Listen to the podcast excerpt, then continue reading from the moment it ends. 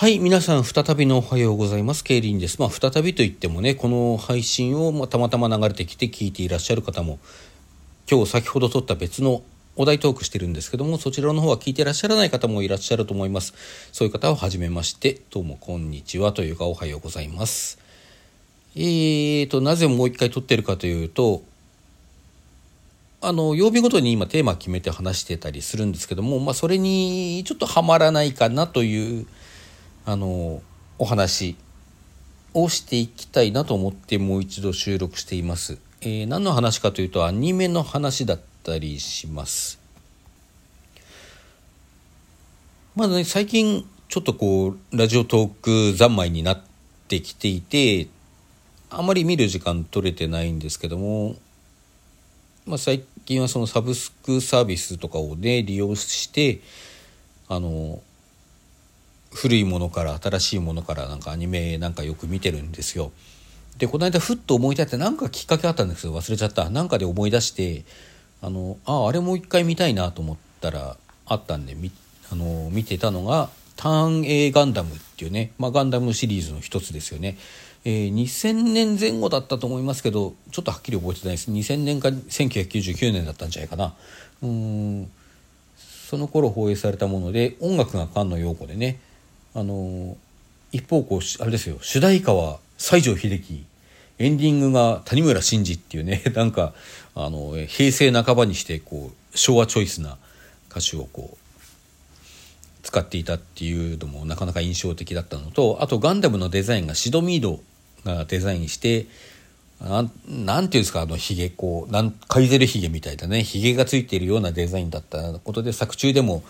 ヒゲのモビルスーツなんて言われてたりするというところに特徴がありましたね。あと今普通に割と普通に使われるようになったあの黒歴史っていう言葉はガン単影ガンダムがルーツなんですよね。あの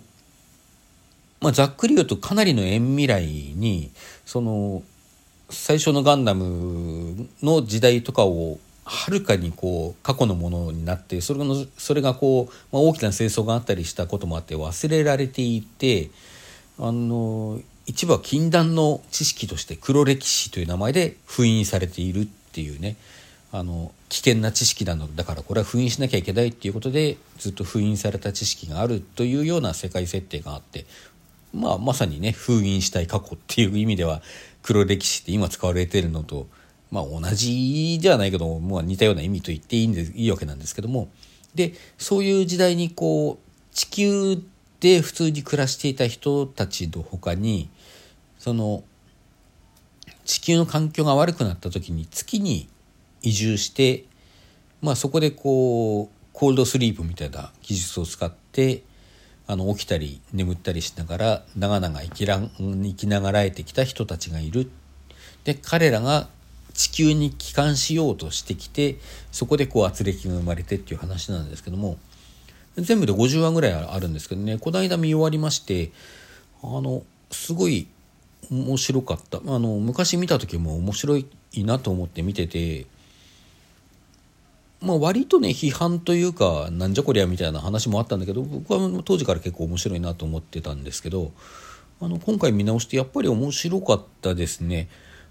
あの富野義行がこう手がけてるガンダムシリーズってもう戦うことが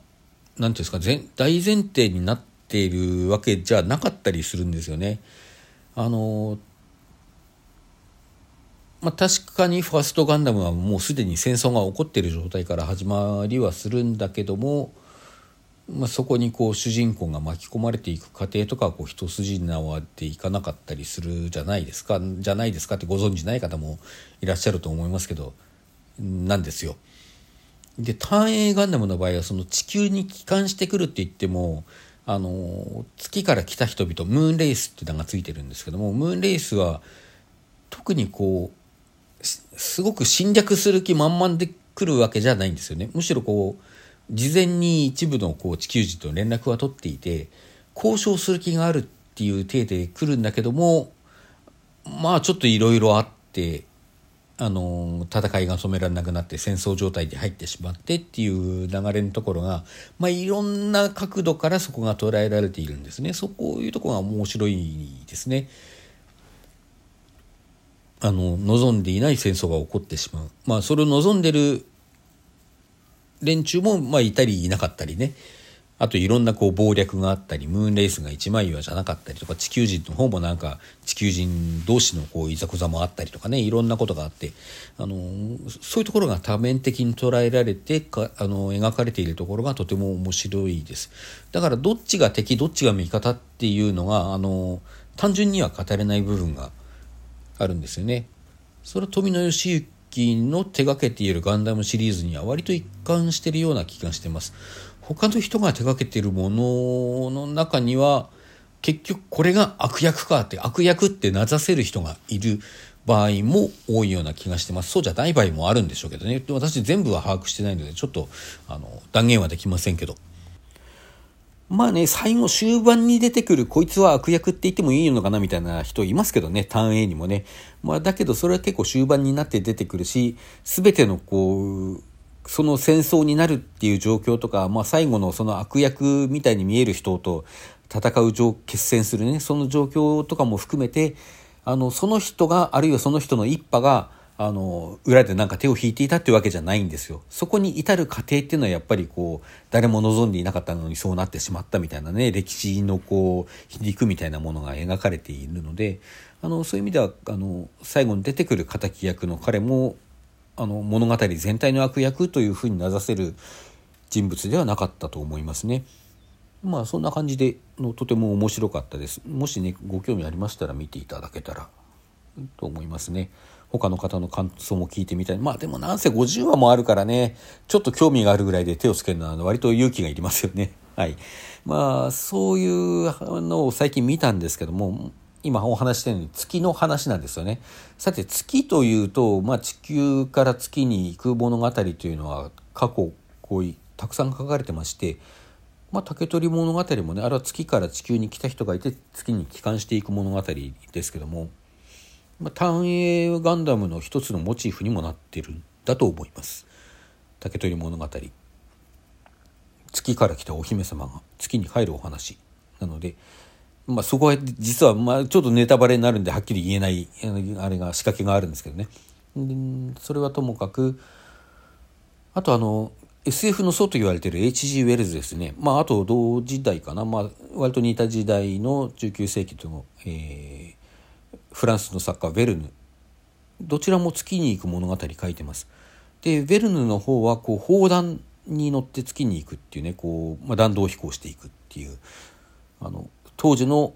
実際にあった技術によって月に行く話を書いてるんですがウェルズの方はケイバーライトっていう重力遮断物質を使って月に行くっていう物語を書いてるんですね。あの今話しててこれはあの人から聞いたり読んだりした知識として知ってるんですけど実は私そのものは読んでないんですけどもあのなので詳しいことは言えないんですけどただケーバーライトっていう物質名は知ってケーバーリットって訳されてたりも訳あの訳っていうかね発音そういうケーバーリットっていう発音で訳されてる本もありますけどもどうだろう。英語読み普通ケーバーライトじゃないのかな。ちょっと分かんないですけど。ケーバーライトっていうね物質を使って月に行くこのケーバーライトをねあの登場させてる日本のアニメがあるんですよ。プリンセス・プリンシパルっていうんですけどねこれはそのケーバーライトっていう物質が19世紀産業革命時代に実在してそのケーバーライトのあのエネルギー源としてのケーバーライトのその権利っていうかねそれのこう利権をめぐってあのおそらくイギリスであろうと思われる国がこう2つに分断されてしまうっていうような話なんですね。そういう世界社会背景のもとに少女スパイたちが活躍するっていう物語なんですけどもあの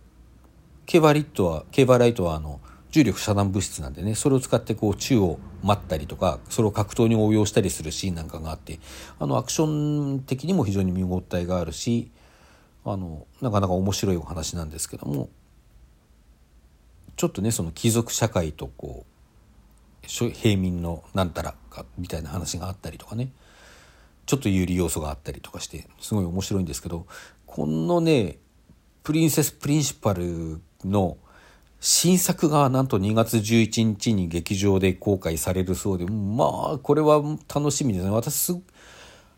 最近